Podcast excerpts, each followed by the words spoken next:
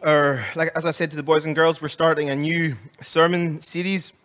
On Sunday mornings, we're going to be looking at First Peter, and the kind of overarching title or, or theme we're looking at is Exiles with a Living Hope. And we're going to begin at the beginning of First Peter chapter 1, and we're going to read verses 1 and 2 and this sermon's entitled God's Elect. And it's just two verses, but I warn you, I once heard the shorter the scripture reading, the longer the sermon. So just uh, beware of that. But we're going to read from uh, 1 uh, Peter chapter 1, verses 1 and 2. Peter, an apostle of Jesus Christ, to those who are elect exiles of the dispersion in Pontus, Galatia, Cappadocia, Asia, and Bithynia, according to the foreknowledge of God the Father, in the sanctification of the Spirit, for obedience to Jesus Christ, and for sprinkling with his blood. May grace and peace be multiplied to you. Amen. First Peter is a letter written by Peter, the apostle and disciple of Jesus. Peter, who we are introduced to in the Gospels, who we see have uh, amazing highs where he, he keeps his eyes on Jesus and he walks on water, but then we see his lows where he denies even knowing this Jesus who he had kept his eyes on. Peter writes this letter, First Peter, this epistle to um, um, um, multiple recipients who we read of have been spread out across a, a vast area. Um, spread out right across um, what we would call Asia Minor, which is kind of like modern day Turkey. And they're a large area, and, but it's a diverse people that he's writing to as well.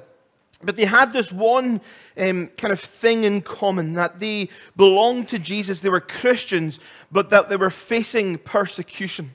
They were facing hardships because of their faith from their Roman neighbors. And, and Peter writes this letter really as, as a way of encouraging them in their faith. Through the hardships and difficulties that they're going through, he writes this in the midst of their suffering to encourage them to keep on going. And that's one of the reasons I want us to look at this letter is that I know that many of us are, have struggles, many of us have hardships and difficulties that we've been through or we're going through, or maybe we will even end up going through. But I want this to be a way of encouraging you that even in your suffering, even in your hardships, that God still has a plan for your life. And I've been wanting for a while to look at I was thinking of looking at the book of Job or Job in the Old Testament, where we would look at suffering and suffering and sovereignty and how those two things go together. But we've ended up here with First Peter, and, and we will see later on in a few weeks' time where it, what it means to suffer for righteousness' sake. That as God's people, we will suffer. We will go through hardships. We will have difficult times. It's a lie that many people think, those that are outside of the church think that, you know, we, we just expect the life's going to be a bed of roses and we're going to get through everything and we're going to be smiling all the way. There are some bumps along the way as Christians, and we know that, don't we? But we do not suffer alone. And Peter opens his letter by telling us these two really important points. In the Greek, the thing that kind of is first and foremost, wants to carry the most emphasis. And he begins here by these two um, descriptive markers, these two ways of identifying the recipients of his letter elect exiles. He wants to tell them you've been elected, you've been chosen, but also that you're exiles. And in a natural way, that's true because the, the, dispersion that had happened, they'd been kind of spread out across a wide area of geography, but also kind of spiritually and theologically, we even are exiles as Christians now. Because we are sojourners, we are not part of this world. We are here, but we don't belong to it. We belong to a kingdom that will never be shaken. So we are in a place that actually we do not belong. This is not our home as God's people, we have a place where we are going to that has been prepared for us, which is our home, which is eternity with God. But another important underpinning theme in this letter is that the church of God, as I've said, will suffer in this world because we no longer belong to this world when we are in Christ. We belong to Christ and to his kingdom. And as Christians, we are just passing through this world. And our eyes should be focused on where we are going, not what we are going through. Now, that's not to diminish what we're going through, because where we're going should impact how we live here and now. Our prayer, as we prayed at the beginning of our service, on earth as it is in heaven. We want to see heaven come to earth. We want to see God's kingdom break out in power here and now. But I want you to know you do not suffer in vain, and neither do you suffer alone. And in chapter 3, I think it is, we will spend more time looking at what it means to suffer as God's people. Peter shows us that the most crucial thing in our life is our spiritual status. You know, we play that game with the boys and girls where you, you can describe people, but I wonder if you were being described, if you were introducing yourself to someone, where does faith come in the list of descriptive things that you offer? Where is it in the order of your identifying markers?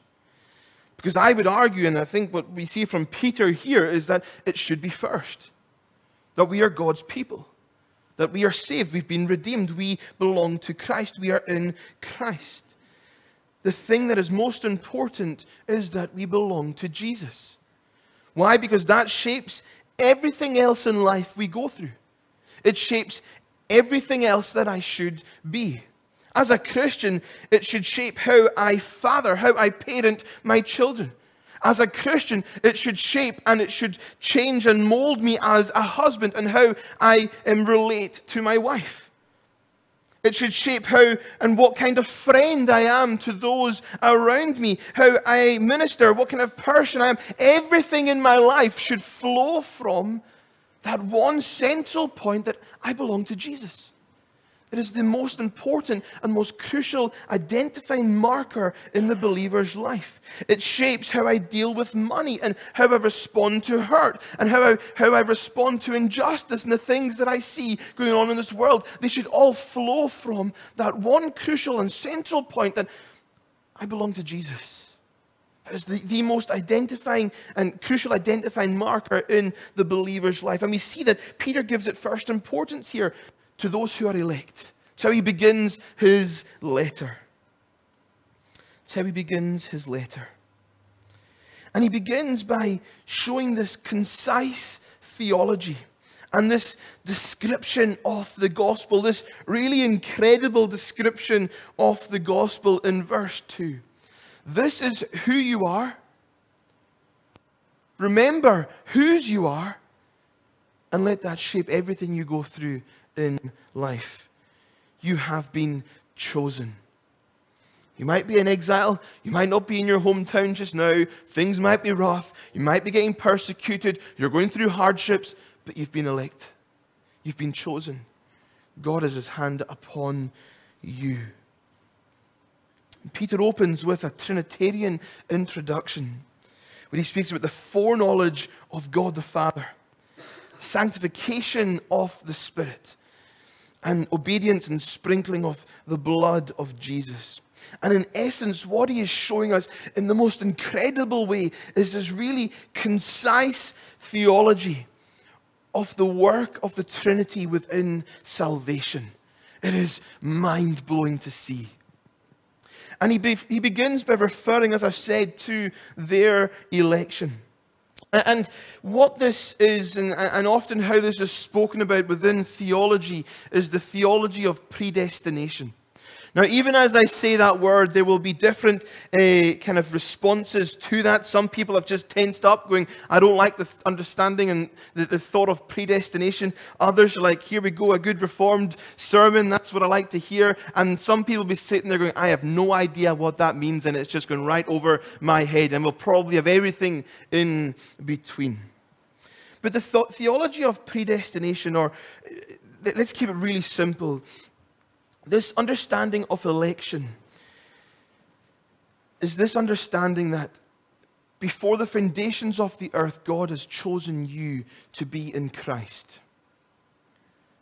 That you have been elect. We've got elections coming up in a few weeks' time, and we're going to be choosing who we want to be in government, in authority. But before the foundations of the earth, the understanding of predestination is that you have been predestined to be with God. You have been chosen to be a follower of the Lord Jesus Christ.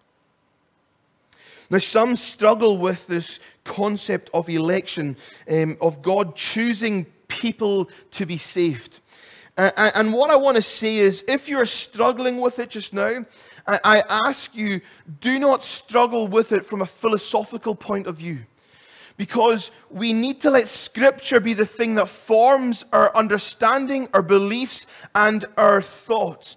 Rather than coming to Scripture with philosophical um, and really kind of fallen understandings, let Scripture be the thing that speaks into our life rather than our lives speaking into Scripture.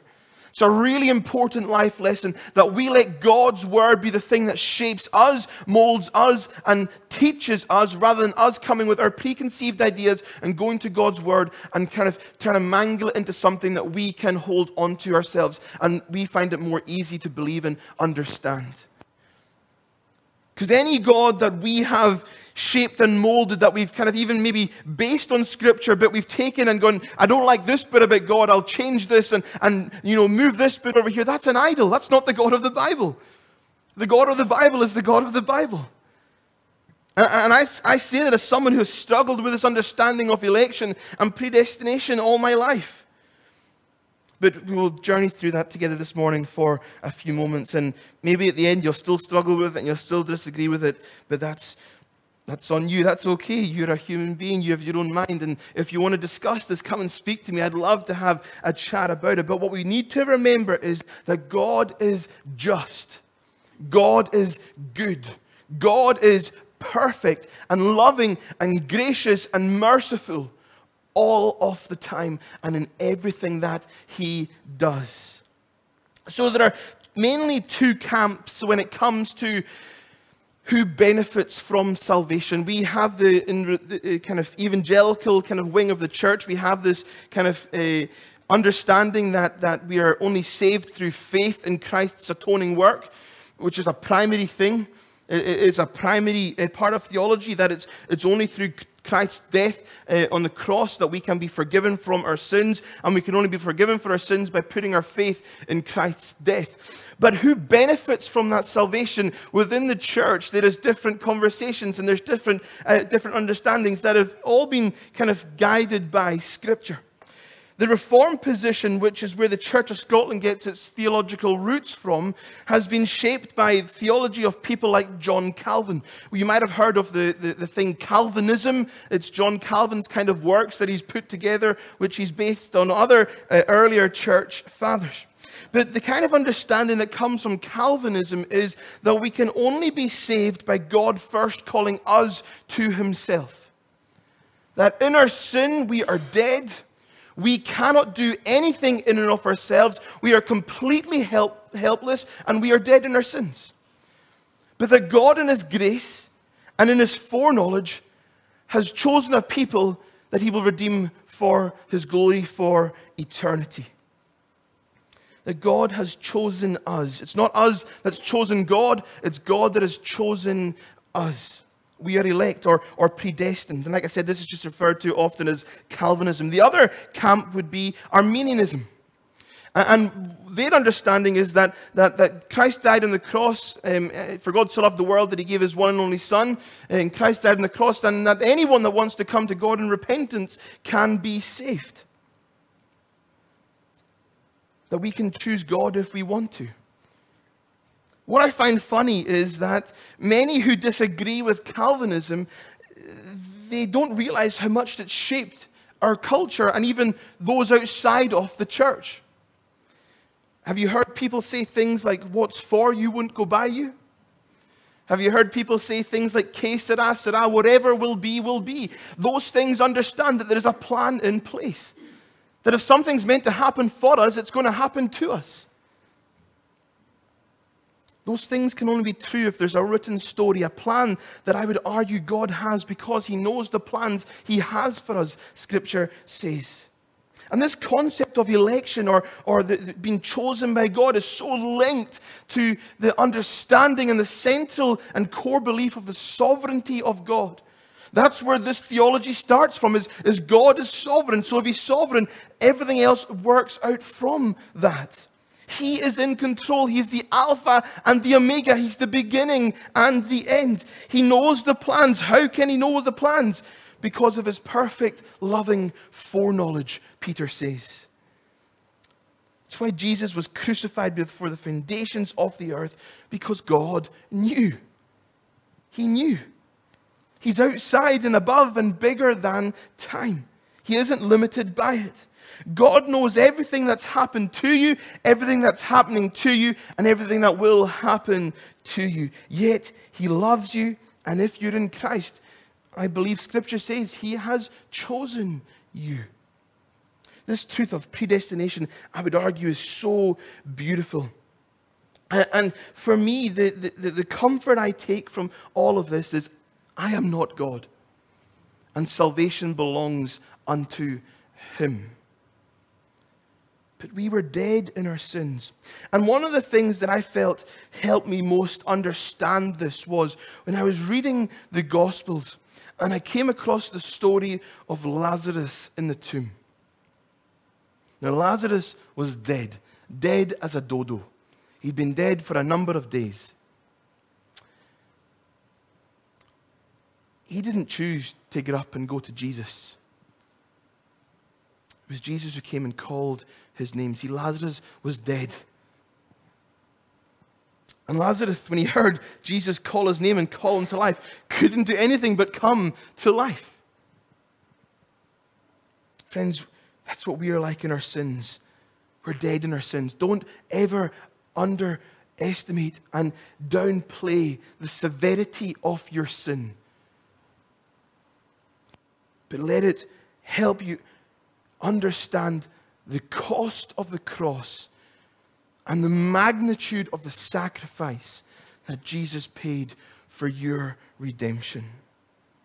Paul in Romans 9 speaks of this concept of God's sovereign choice. Friends, this is God's world. He is God Almighty. And as he said to Moses, I'll have mercy on whom I have mercy.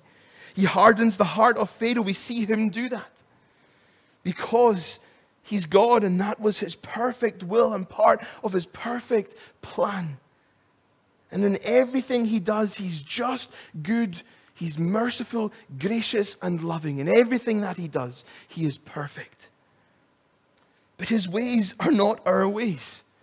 His thoughts are not our thoughts. Is it any wonder the psalmist says, and I even find myself as I was studying this this morning, for, for this morning, such knowledge is too wonderful for me. I, I can't wrap my head around it. But that's because He is God and I am not. And He is God and you are not. But God's sovereignty doesn't relieve us from our responsibility. We still have a part to play. I once heard someone say, you know, you should preach like an Arminian but sleep like a Calvinist. You know, preach and offer that free gift. And that's what we do. We offer that free gift of the gospel of the Lord Jesus Christ to any and to all who will hear.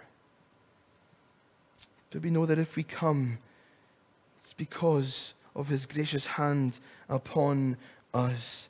Because in his love, he has chosen you. If you're in Christ this morning, you are his elect. Isn't it mind blowing to, to even think?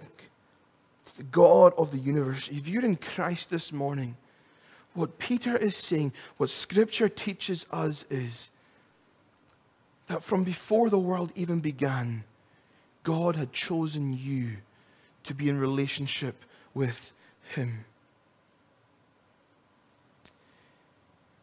And it's amazing to see the, the work of the, the, and the activity of the Trinity uh, at work in redemption in verse 2. In, in the English translation that we've just read here, the, it, it kind of disjoints it a wee bit the way it's been put together. In, in the original language, what really is meant to flow together is this from this word elect. Elect according to the foreknowledge of God the Father is really how the reading of it should go. Elect from the according to the foreknowledge of God the Father in the sanctification of the Spirit for obedience to Jesus Christ and for sprinkling with his blood. And we see here three things that we are told about our election. Firstly, we're told about its origin, the foreknowledge of God the Father. Secondly, we're told about how it becomes a reality in our life through the work of the Holy Spirit. And thirdly, we're told about its purpose, the purpose of our election, that we might obey Christ and benefit from his blood. And just as we see the triune God active in creation, we see the same activity here from the same Trinity at work within the redemption plan, salvation that God offers. Peter also shows us this kind of past and present and future element of salvation here. Do you see that within the words? According to the foreknowledge is kind of past tense. In the sanctification of the Spirit is present tense for obedience to Christ, that kind of future element. And we'll see that's one of the themes we see that Peter um, kind of journeys with is the, the, the, the, the tenses of salvation, past, present, and future that we have been saved, we are being saved, and we will ultimately one day enter into the fullness of that salvation, past, present, and future. But what he's saying here is those who are in Christ have been drawn by the work of the Holy Spirit. It is the Holy Spirit that is active within someone's life. If you're in Christ this morning, it's only because the Holy Spirit has been working in your heart, drawing you to Him. But it's in accordance to the foreknowledge of the Father for the purpose of obedience to Christ. We see this beautiful uh, kind of mutual dance within the Trinity. It is so wonderful. Jesus himself says, No one can come to me unless the Father who has sent me draws them. When Jesus says no man comes, what he's meaning here is, I would say, is that we do not have the capability to come to God in and of ourselves. Just like Lazarus couldn't choose to come back to life if he wanted, he was dead. It's only when the Father draws us. Because if he didn't, we wouldn't go. Because we're so sinful. It's our default position. I was just saying that to uh, one of our uh, relatives yesterday. Um, you don't need to teach a child to do wrong, they just know how to do it. If you've got children and you're nodding your head going, absolutely. Just the other day, now Malachi doesn't know many words, right? But even in his lack of speaking, he lied to us. It was, it was amazing to see. We came in and he'd emptied all of the books out of a cupboard. Malachi, who did that? Full. Full. It was Joel who did it. It was Malachi who emptied all those books out. Full. Joel's going back, I didn't touch them. I wasn't even there. You don't need to teach them how to do it. It's the default position of humanity is that we are born with sin. So if God didn't approach us, if He wasn't the one who made the first move, we could never get to Him. No one comes to me, Jesus says, unless the Father who sent me draws them. It's only by the gracious and merciful drawing of the Father that we come in accordance to his foreknowledge. The Apostle Paul reveals this as well, this understanding of predestination and election, when he's writing to the church in Ephesus in Ephesians chapter 1. Listen to these words. These are, these are mind blowing words.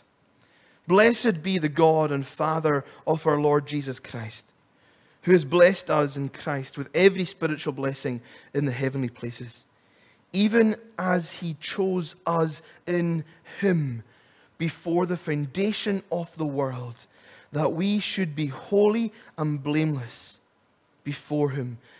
In love, he predestined us for adoption to himself as sons through Jesus Christ. Isn't that just wonderful? In love, He predestined us. So often, when people think about predestination, they think about hate and, uh, you know, um, wrath, but it's in love that God predestines. In love, he predestined us for adoption to himself as sons through Jesus Christ. And the Apostle Paul shows that kind of Trinitarian outworking of the plan of redemption as well, where, where he speaks about um, the blessed be the God of the Father. And he chose us before the foundation of the world. Then he speaks about um, that we should be holy and blameless. That's the, the process of sanctification, uh, is, uh, so that we can be adopted to himself as sons through Jesus Christ. We see Father, Son, and Holy Spirit there again in Ephesians, just as we see it here in First Peter but it's all according to the purpose of His will. Jesus says, You did not choose me, but I chose you. What this means, what according to the God's foreknowledge means, that before the world even existed, before its foundations, God knew who the sheep of his pasture would be. You are chosen. If you're in Christ this morning, you're in Christ this morning because you are chosen. Redemption is founded in God, worked out by God, all for God. And how this election, which is grounded in the foreknowledge of the Father, is made visible in the present is through the, the activity and work of the Holy Spirit in our lives. It's through the sanctifying work of the Holy Spirit. It's how this plan of election, uh, in accordance to the foreknowledge of God the Father, is evident in this life. Here, now, present tense. Is through the activity of the Holy Spirit in your life. When we become more like Jesus through the sanctifying work of the Holy Spirit.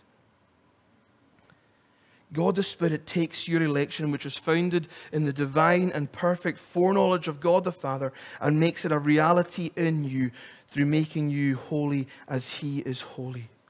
God Himself says in Hosea 2 I will allure her.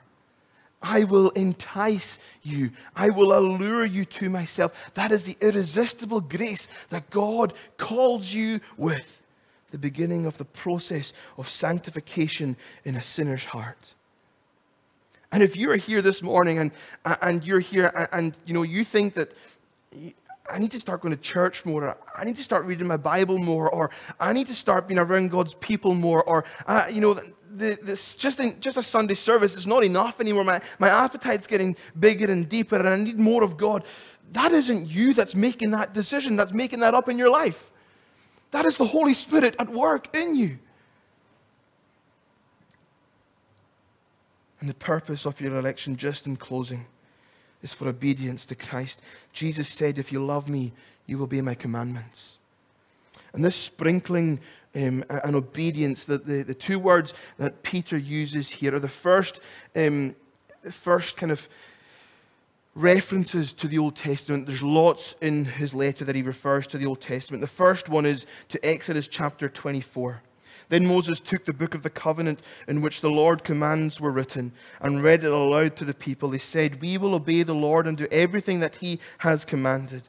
Then Moses took the blood in the bowls and threw it on the people. He said, This is the blood that seals the covenant which the Lord made with you when he gave all these commandments.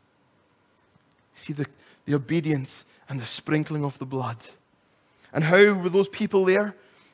It all started by God going and calling and choosing a man called Abraham. Abraham didn't choose God, it was God who first went to him. What Peter is showing us here by using Old Testament covenant languages to show us that God's purpose of our election and the purpose of the work that the Holy Spirit does in our lives is to bring us into a new covenant by the blood of the Lord Jesus Christ that God's election is for the purpose of his people, who he knew and chose to bring them into covenant, into relationship with him, which is possible only by the shed blood of Jesus. It is so breathtakingly beautiful. Friends, as we close, Peter begins his letter by wanting his readers to know the most important and crucial identifying marker in their life. That no matter how bad things get for you, no matter how bad and tough life gets, no matter how low that valley becomes, no matter how dark the valley of the shadow of death may be that you are going through, we need to remember how excellent our spiritual inheritance is. That we are chosen. That God has a plan for his people. If you're in Christ this morning, you have been chosen. You are loved, and you do not suffer alone nor in vain. And that through the empowering of the Holy Spirit, God's plan in your life is to make you become more like his Son, the Lord Jesus. All as Isaiah says, for his glory. It's why he's called, formed, created, redeemed a people. It's all for his glory. Amen. Let us pray. Gracious Lord, we thank you for your word. And Father, I thank you that, um, that you love us. I thank you for the cross. And Lord, it's only by coming to you in faith that we are saved. And God, I know that we've touched on some really heavy topics this morning, Lord. And Father, anything that wasn't of you, I pray that it would just fall away and be forgotten in the mighty name of Jesus. But God, we want to be a people here who are shaped and who stand and who are formed by your word. We want to preach the whole counsel of God.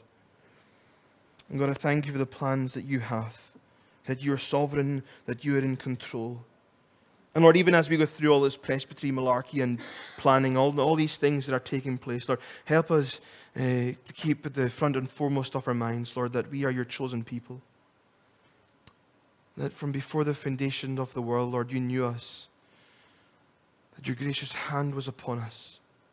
Lord, not because there's anything good about us, but Lord, because you're merciful and loving. Lord, it's in love you predestined us. And Father, I know the struggles that it is to hear these things, and we often come with it with philosophical, philosophical points and questions about fairness and all these different things, Lord. But Father, we just want to rest in the in the security of the cross. Lord, I thank you that it's only by grace we are saved. God, we thank you for your goodness. Lord, we don't want to shy away from anything in your word. We want to preach it. Lord, we want to wrestle with it. We want to let it impact us and change us and form us. Father, I thank you for the, the spiritual hunger in this place. Lord, thank you that blessed are those who hunger and thirst after righteousness, for they shall be satisfied. And we thank you for your grace that has called us to yourself. That amazing grace, that irresistible grace, that amazing grace that is so sweet. And Lord, we know it's only by grace that we come. So we ask these things in your precious name. Amen.